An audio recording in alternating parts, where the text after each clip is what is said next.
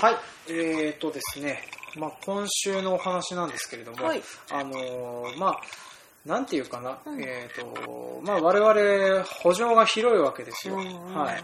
で、移動に結構時間がかかったりなんだりするわけなんですよ。でですね、まあ、僕、たまにな、たまにっていうか、大体、あの、月に1回ぐらい危機的な状況に陥ることがありましてですね。どっち、どちらの、まあ、どちらのっていうか、まあ、基本的にあの、なんていうかな、あの、胃腸関連のことで危機的な状況に陥ることがある。はい。はい。で、それでですね、まあ、大体あの、仮設トイレやら何やらに逃げ込めるように、いつもあの、注意しながらうん生きてたりはするんですけれども、まあ、その割にはあの、利尿作用のあるブラックコーヒーをガブガブ日中飲んでたりとか。あー結構利尿作用がありますね。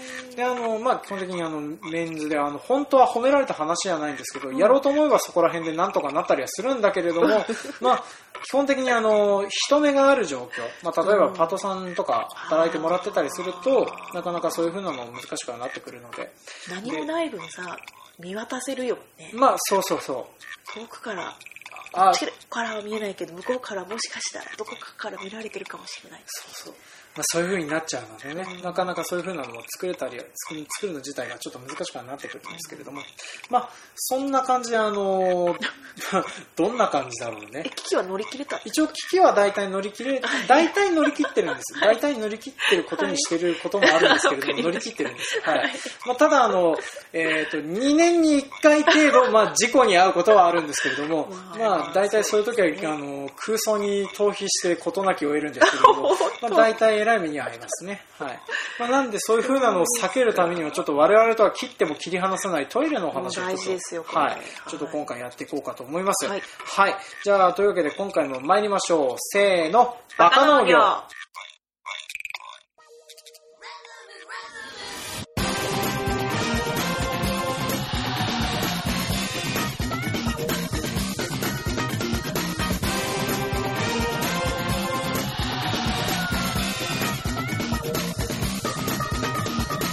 はい、この番組は北海道の中心部、札幌市のちょっと東側にある江別市から青年農業者がお送りする、不真面目系農業トーク番組です。お相手を務めさせていただくのは、ジョンと、ペンダです。はい、今回もよろしくお願いします。お願いしますはい、というわけで、あの、ぎっちゃん欠席のまま、えーと、物議を取っております。はいまあ、なんで、あの、このままやっていきましょう。はいで、えーと、今回のお話はですね、あの、まあ、農学は切っても切り離せないトイレ事情のお話をしていこうかと思います。はいで、まあ、我々、あの、まあ、農村地帯なわけで、うんあの、すぐに駆け込めるコンビニもなければ、えー駅のトイレもないですし、公衆トイレもございません。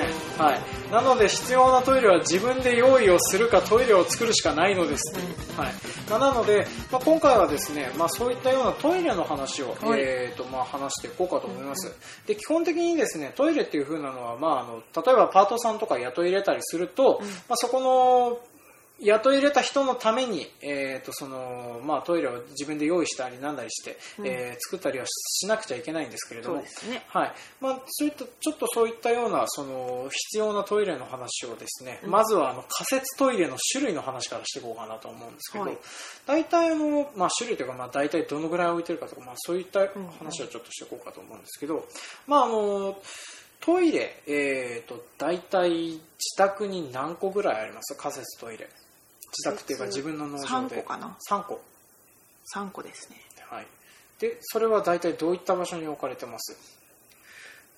飛び地？飛び地？家から離れた畑にうんうん。置いてあります。ああまあ飛びまあそうですよね。大体使う使う場所っていうふうにっていうか駆け込む必要がある場所にうまいこと離れて置いてあったりするのかな、うん。うん。で僕もあの、まあ、うちも大体そのトイレは、えー、と3台あるんです,、あるんですけれども大体設置されているのは、えーとまあ、移動式になっててですね。でそれがあのパートさんが使う可能性のある場所に大体置かれてるんですね、うんまあ、それも大体飛び地なんですけれど、うん。まあ、例えばブロッコリーを収穫するんだったらブロッコリー収穫する場所の農道沿いとか、うんあとはあのなんだろうあの大豆の草取りとかでうん。結構その辺で発作業してもらう間ね、はい。まあ、そういう場合にはあのトイレをつけたキャリアを移動させてあのそこに置いてあったりはしてますね、はい、でまあトイレの内装とかなんですけれども内装っていう風なのも変な話ですよね。派なものじゃないですけど、よね。まあ、でもあの大体あの紙とか、あのなんだろう匂い匂い消しのなんか消臭剤とか、うんうんうん。あとはそういう風なの置いてたりするかなと思うんですけど。そうですね。ね、意外とその辺の準備とかを結構してなかったりはいけなくて、うんちょっと大変なものありますねよね。補充しないとね。はい。まあ、なんでそういうふうなのの対策のためにもなんかあのバイオトイレとかいろいろ種類が結構あるらしいのでちょっとそういったのを見ながら話をしていこうかなとは思います、で、えーとまあ、大体あの我々ペンダさんのところにある、えー、とトイレっていうのは仮設トイレでよかったですか、ね、仮設トイレ。仮設トイレ、あの本当にあのイベントとかで見るような仮設トイレイベントはきっと立派だから工事現場わかんないけどあまあ工事現場。あるようなまあ、大体あの和和式の。和式のうんちょっと段差がついててそうそうあの足下のポンプを踏むと水が出てくる。みたいな、が出るはずだけど壊れてるものもあるからああなるほど。ポンプじゃなくてペットボトルに水入れて手で流す手で流す方式ものもである。あまああの辺もね、えー、とちょっと北海道は冬場凍っちゃってうん太い液入れ合わせたりするとね壊れちゃうからね。そうですね。ね。まあ、だからちょっとそういう風なのをやった方がいいのかなとは思うんですけどね、うんでそっか。でうちも大体あるのはそんな感じのポンプ式なんですけれども、なんかそういうの一切フリーなやつがあるらしくてね。あズドーンと下に落ちる。ズドンと下に落ちるだけのやつっていう。あるよあるよね。ねえーとうん。バイオトイレって言われてるらしいんですけど。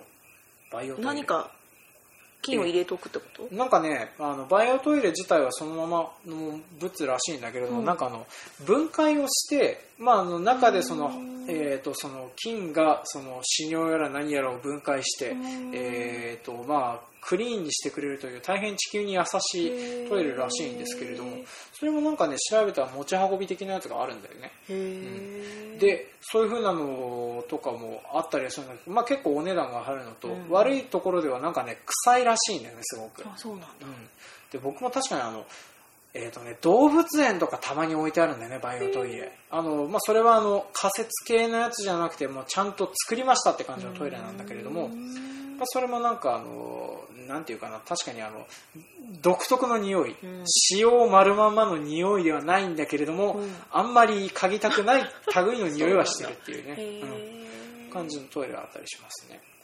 であと最近見てすげえなって思ったのが、うん。その携帯用トイレのその野外設置版みたいなのがあって、うん。なんかねあのアイリス大山で2000 2000円とか3000円とかで売ってるんだよね。ちょっとすごいよね。囲囲いがちゃんとある。あまあ囲いはあそう囲いはまた別に自分で用意しないといけないんだけど、うん。本体自体は2000円から3000円でっていうやつがあるんだわちょっとイメージつかないでしょ、うん。でちなみにあの仮設トイレ自体はですね大体あの中古で買っても5万円とか、うんうん。まあ、高いのになると、まあ、20万とか30万とかする代物なんですけれどもまあそれと比べてまあ異様に安いのは何でかっていうとこれが使い捨てだからっていう風なのがあるんですけどね。なんかねあの、まあ、形自体は段ボールでできててあのなんかなんていうかなおまるみたいな形をしてるやつなんだよね、で下に内側にあのなんか、えー、とそのなんていうかな段ボールから染み出ないような、うん。あのビニール袋的なのが貼られてて、まあ、その上でしてでそれで溜まったやつはどうするかっていうと、うん。燃えるゴミに出すらしいんだよね。燃えるんだってえ思うよね。固まるようになってるってこと？あもしかしたら固まるようになってるのかもしれない。ただそれはそのできて出来上が出来上がったやつっていうのも変だね、うんうん。出来上がったやつはそのなんか燃えるゴミに出してくださいっていうふうには書いてあったりしてて。へへーってなるよね。ーそうなんだ。災害時とかはね。そうそうそう。よ使えそうですよね、うん。でまあ、トイレの話ついで思い出したけどあの、うん。えー、とだいぶ前に取り上げた農業女子プロジェクトっていうプロジェクトありましたね、はい。あれであのその、えー女性農業者が使いやすいトイレを作りたいっていうふうなことでやってたんですけどちょっと続報見ないんですけどね、はい。どういうふうなものできたらいいでしょうねああいうのなんか使ってて仮設トイレにこういう不満点があるとかってありません？物を置くところ？あーない。かないですね。よね。うん。なんか大体外に手袋とかいろんなの置いて中に入るそう。から中にあればいいなと。なんか他のイベントでもそれはよく思うのとあとは普通の家に置いてある仮設トイレに女性用のこのなんていうの生理用品とかってとサニタリーボックス的なやつ、うんつけてます？ねいや。パートさん用に。ハートえっ、とねゴミ箱をつけてますね。そうなんだ、はい。じゃあそれでいいかもしれない。ね、それもそのなかなか我々男性陣が処理するわけにはいかないので、うん。あのうちの母に全部任せてきりなんですけど、うん。それが大変だよね。確かにちょっとその辺難しいんですよね、うんであの100均とかで買ってきた突っ張り棒みたいなので、うん。あのその道具棚みたいなのを作ったりはするんですけれども、うんうん。それでもねあの狭いから結構体ぶつけたりとか、そうだよね。あとつなぎ脱いであのうん。仮設トイレの中でつなぎを抜くのが大変っていうね、ああそうそうそう。そうだよね。大体脱いでから入る。そうそう。ぬあ脱いでから入る。あいっぱいなんかカッパとかさいっぱい着てたら脱いでから入るね。まあなんでちょっとそれでねこの話を一応考えたりはしてたんだけどペンダさんにこの話をしていいのかっていうふうなことを考えてたりしてまあ大丈夫です。あと鏡がある、鏡？はい。ペラペラななんて言うんだろう。鏡っていう鏡じゃない鏡なんか反射するものが貼ってあるトイレがうちにはあるんだけど、うん。たまたま中古で買って、あそれはなんかあ顔に泥ついてないかなみたいな。あなるほどなるほど。やっぱちょっとあの見れると。何かしらあのえー、と顔についてる泥とかって何やら取っときたいっていうふうなのあったりするそうんですか、ね、でまあ人に会うわけじゃないけど。そうそう。そういうのがあると女子的にはまあそうですよね、うん。はい、じゃあちょっと。うん。うちのトイレは鏡ついてないけどパートさん方の需要があるようだったらちょっと考えた方がいいのかな ねない。ないかまあ、ったらいいなっていう感じ、ね。うんあーであとまあ大そうだね。つなぎを脱ぐとかその外側に確かに衣装掛けみたいなのあるといいかもしれないね。大体前で脱いだりなんだりっていうのが大変だから。ねあとさ、うん、手洗えないでしょ？あそうだ。手洗う場所ないどうどうすんのどうすんの？うちはですね除菌ティッシュ。除菌のウェットティッシュを置いてるのがいっぱいいっぱいですね、うんうんうん。うん。あとは手洗いようがないのでそうだよね、はい、あーそうなんですよね。ね、確かにそのなんか水洗の機能あるんだったら手洗いの部分もあればいいのにとは思うんですけど、まあ。でも多分そこまで水を回してらんないんでしょうね、うんうんうん。きっとね、ペットボトルに水を置いとけばまあ外でもねちゃちまあゃちゃって、そうですね。ちゃちゃちゃって例えばさ草取りとかやっててさ、うんうん。トイレするのはまあいいけどさなんか生野菜を収穫しててトイレに行って手洗ってないって、ちょっと嫌ですね。うんまあ、手袋をまた履いたりねあそうですね。人それぞれだと思いますけど、っていうのはちょっと考えたことがありますね。ね、うん確かにちょっとその辺のね細かいところまで考え始めるとね。そうね。そうなんだけどね、うん。まあでもあの大体あのその手洗いとか除菌のやつとかはやっぱ必要にななってくるようなもんだなとは思いますね、はいまあ、でもあのやっぱ3台しかなかったりとか、うん。まあ、すると、ん。まあ、僕はあの結構トラクターであっちゃこっちゃ行ったりとか、えー、とうちあの、まあ、友江農場はあの飛び地の多い、えー農家さんなので、うんうん。まあ、あのあっちゃこっちゃ飛んで移動してたりするとですね、まあ、大体あの事故率っていうのが結構高まってくるので まあそういうふうなのがあって。えショーは普通にするまあ、わけでしょ？ショーはあの本当にこそっとうまいことできるようにはなってるので、まあ、あんまりここ盛り上がってもしょうがないよなと、あはいはいはいいや盛り上がってもいいですけど。いやそういうポそうそう。ショー立ち立ちはしないみたいなポリシーなそう。なのかなと思って聞いてあのみうちはとりあえずね細川君がそういうポリシーを持ってる男であーあのね。本的にあのなんかその辺はね細かくあの、頑張ってるみたい人になんですけど。よるよね、はい、人によりますね。で僕はあの耐えられなくなったらするっていうか、うんうんうん。あの無理をしないっていう感じをしてるので、まあ、それでまあ大体そんな風にはなってるんですけど、うん。まあなんかそういう風なのをなんか耐える手段というか避ける方法みたいなのってちょっと考えたり結構しちゃいますよね。なんていうか僕はあのコーヒーよく飲むんですけれども、うんうん。最近ちょっとコーヒー飲む量を控えたりとかするようにはしてますね。うん。そうだよね。あとなんかトラクターで起こしてたらさうんうん、あと何何往復できるかなとかってあー。お昼まで持つかなどうかなって思そうがら大体あの自分とのチキンレースをし始めちゃうんですよね、はい、で僕大体あのそういうのは自宅について玄関でつなぎを抜いてる最中に あやあわやっていう風なことが結構ありますね。なんでかな多分ねお腹の力の入る角度があるんでしょうね。うん。つなぎ脱いであのはいはいはい腰をかがめるとまずい、うん、だからあの僕その危険にならないつなぎの脱ぎ方があるんだったらちょっと教えてほしいなって思ってたりはするんですけどね、なるほど。はい。まあ、なんでちょっとそんな感じで。あと危機的状況の時にうんうん。人のトイレがあったらどうするはい。人のトイレ。あの仮設されてるもので、うん。その人がかし顔見知りだったら勝手に使いますね、うん。顔見知りじゃなくても使う可能性はありますね。はい。あのそうだよね。緊急時なのでっていう。そうだよね、はいまあ、使った後で後で何か文句言われたらあのあの何かしら支払その場で支払いをして逃げますね。はい。支払うか謝るかして、ね。まあでもそうですよね。なんか緊急時そうなっちゃったら使わざるを得ないよなとは思うんですよね、意外とそのなんかあののでするっていう風なのも考えたりするんですけどあの、うん。なんか道具がなかったり囲いがなかったりする場所が結構あるので、うん。意外とそういう風なのも点々とねできるわけではないっていう風な感じがするんですけどね。私はセネガルで、まあ、ある意味慣れてるのでああなるほど。水さえあればなんとか。何でも来いっていう感じだけどそれをここ日本でやり続けてていいのかっていう。そうなんですよね。やっぱりあのイイメージの悪化にはつながるよなっていう風にちょっと思っちゃったりするんですね。やっぱ遮るものがあればいいけどね、うん。ないとできませんね。そうなんですよね。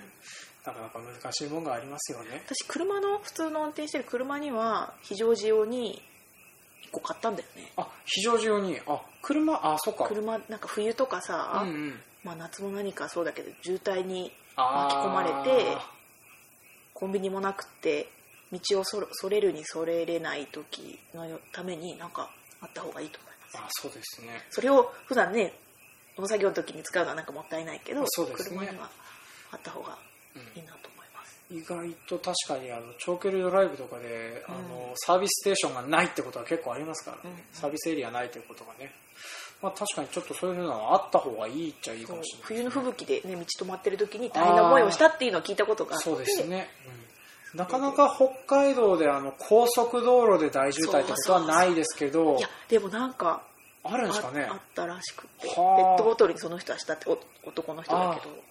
まあうまいこと、大変だよね。うまいことやれるもんだなって思いますけどね。絶対ちょっと無理かなと思うんですけど、うん。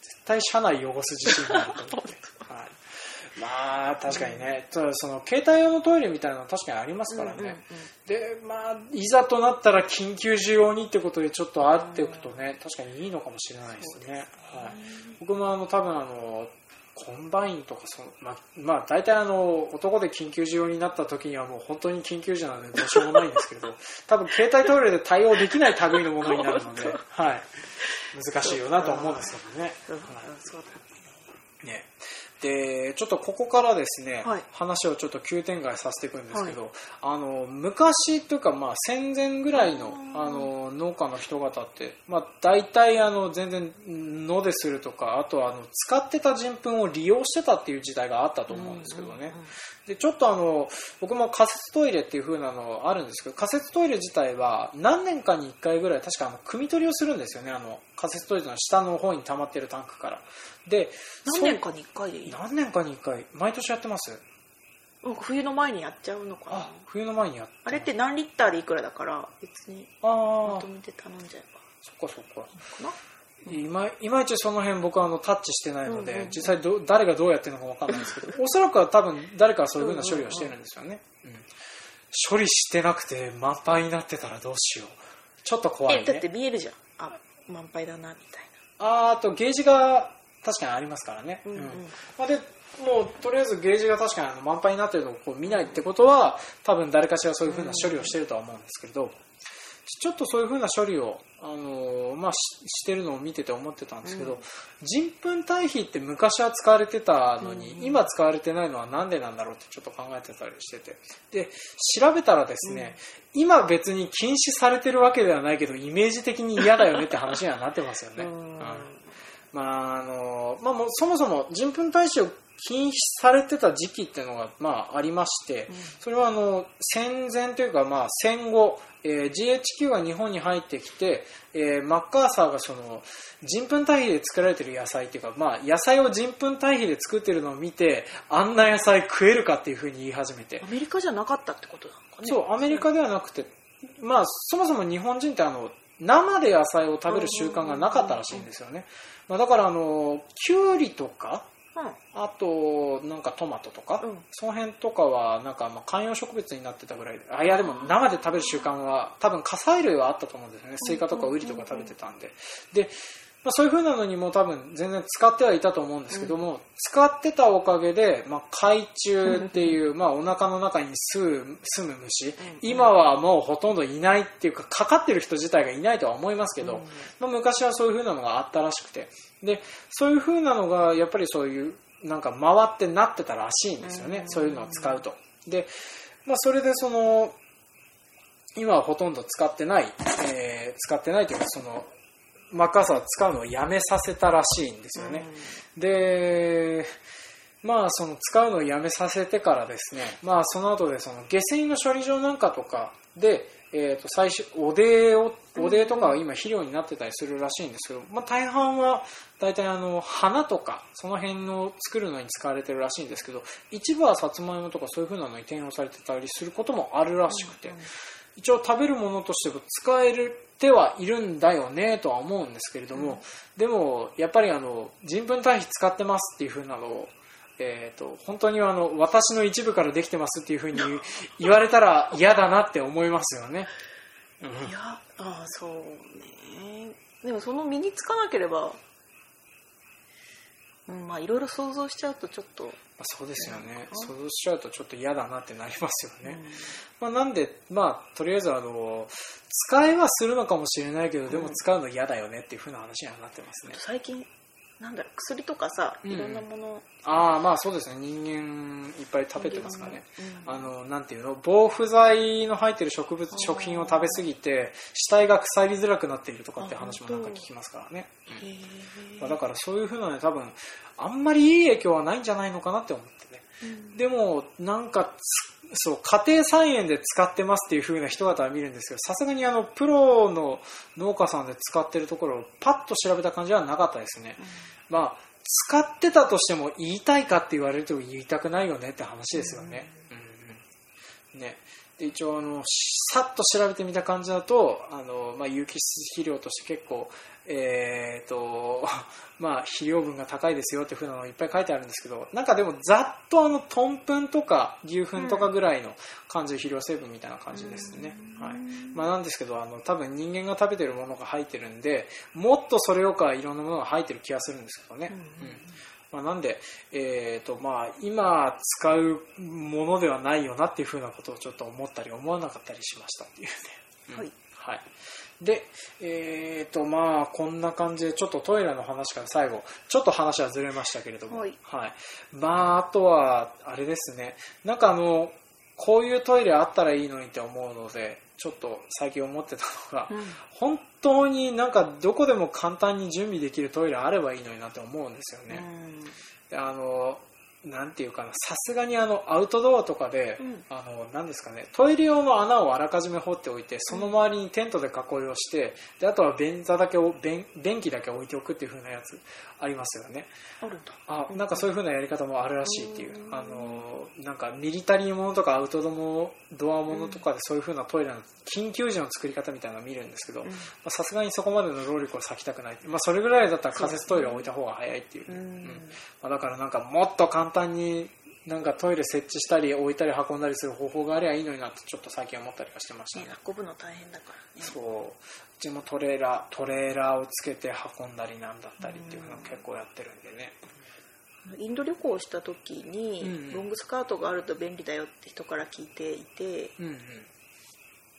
なんだろう鉄道とかでさうんうんうん旅行移動すると本当鉄道の脇でみんな線路の脇でいっぱいしてるからはで自分も旅行生でその辺でするってことはなかったけどあそうやってロングスカートだったらできるのかなああこそっと隠れつつうまいこと。うん、でもついちゃうよなと思って、まあそうですよね。だからポンチョがあればあポンチョ？ポンチョ1枚トラクターに積んでおけばいざとなったらしゃがんでうんなんとかなるようにっていう。そうそうそうああそのなんか身を隠す系のやつを。はい。迷彩柄とかがいいのかな。いいいいんでしょうかね。あの周りと同化するようなやつがね。そううん、そういう風なのがなんかねちょっとあったり、あとはあのこういう風なトイレグッズは面白いよっていう風なのがあったらちょっと送っていただけると嬉しいですね。はい、では、えー、とそんな感じでちょっとあの女性捕まえて何話してるかって話なんですけれども、まあ、この辺でちょっとおお開きにしたいと思います、はい。というわけで今回はトイレのお話でした。はい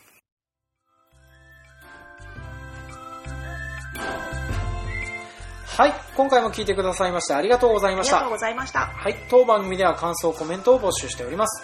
メールアドレス、バカ農業 .gmail.com までメールをいただくか、Facebook ページ、ブログ、Twitter などでもコメントを募集しております。えーと、まあ、いただいたコメント、メールはですね、すべてこの終わりの回でご紹介させていただいておりますので、まあ、よろしかったらこちらの方面でコメントをください。そしてあと、えーと、トークテーマなどがございましたら、一緒に合わせて、えーと、送っていただけると、えー取り上げられるものは取り上げさせていただこうかと思います。はい。というわけで、えっと、今回はですね、5月10、あの、最初に、えっと、先週読んだ分以降のやつを読んでいきますね。はい。で、えっと、やっぱコメントがいっぱいついてたのがですね、組織の話っていう風な、この先週分で取り上げたやつに関してもいっぱいついてたので、はい。まあちょっと組織の話を続けて読んでいきますね。はい。組織の話っていう風なのについたコメントで、えー5月11についてた熊津さんからのこういう、えーやつですね。はいで、こちらはですね、あの、終わりの方で読んでた消費税についての話がありますと。で、えっ、と、熊津さんからのコメントを読んでいきますね。えー消費税についてはざっくりと納税方法は一般用と簡易課税用の2種類がありますよね。売上後5000万以上は強制的に一般用となりますが、大きなローンを組んでいる場合、過去家のローンとかは一般用を利用すると良いと聞きます。水田の転作の補助金は課税対象ではないので、こちらの部類に入るのかなっていう。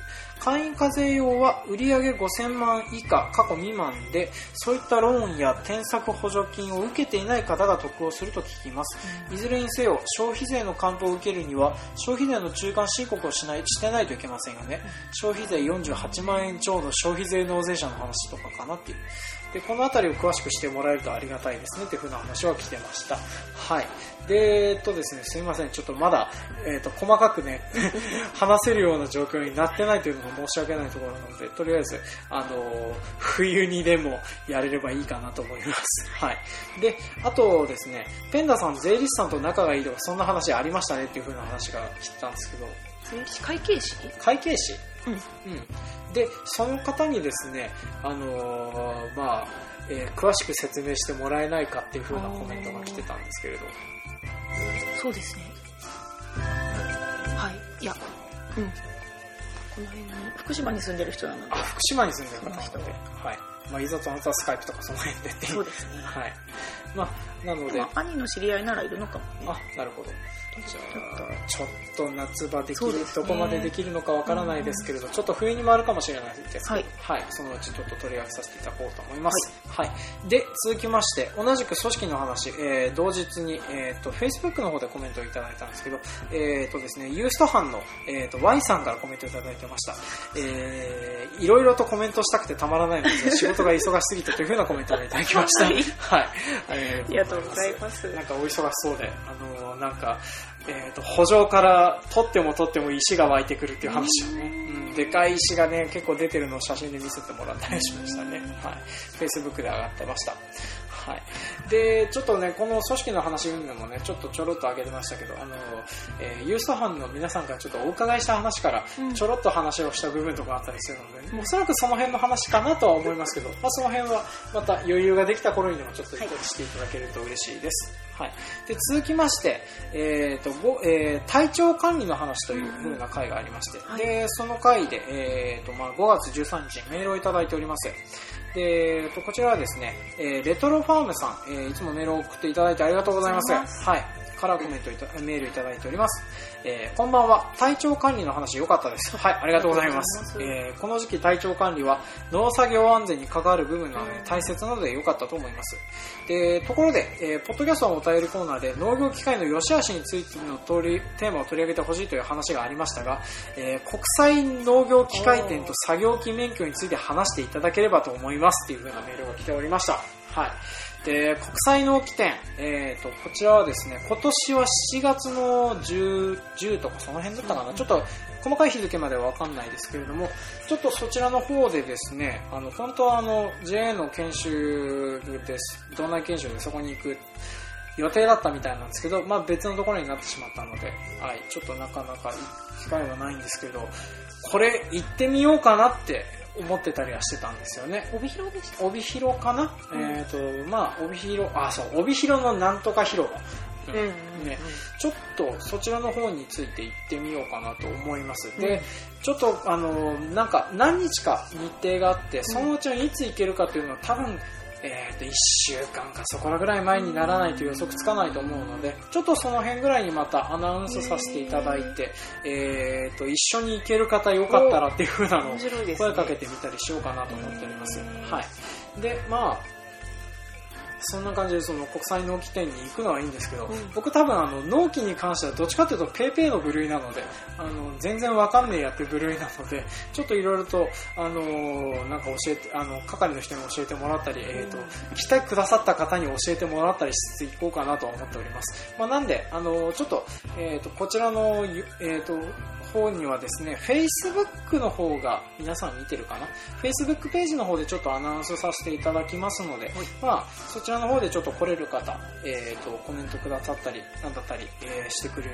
さると嬉しいです、はい、でちなみにあのパーソナリティ3人で行けるかどうかっていうのは多分直前になって予定詰めないと難しいよね、きっとね、うん、まあ最低限僕だけでも行きますっていう感じでやっていこうかなと思います、はい、あと作業機免許っていう風なのがあったんですけれどこれおそらく作業免許かなと思うんですよね、特殊車両とかの作業免許とかあるんですけど。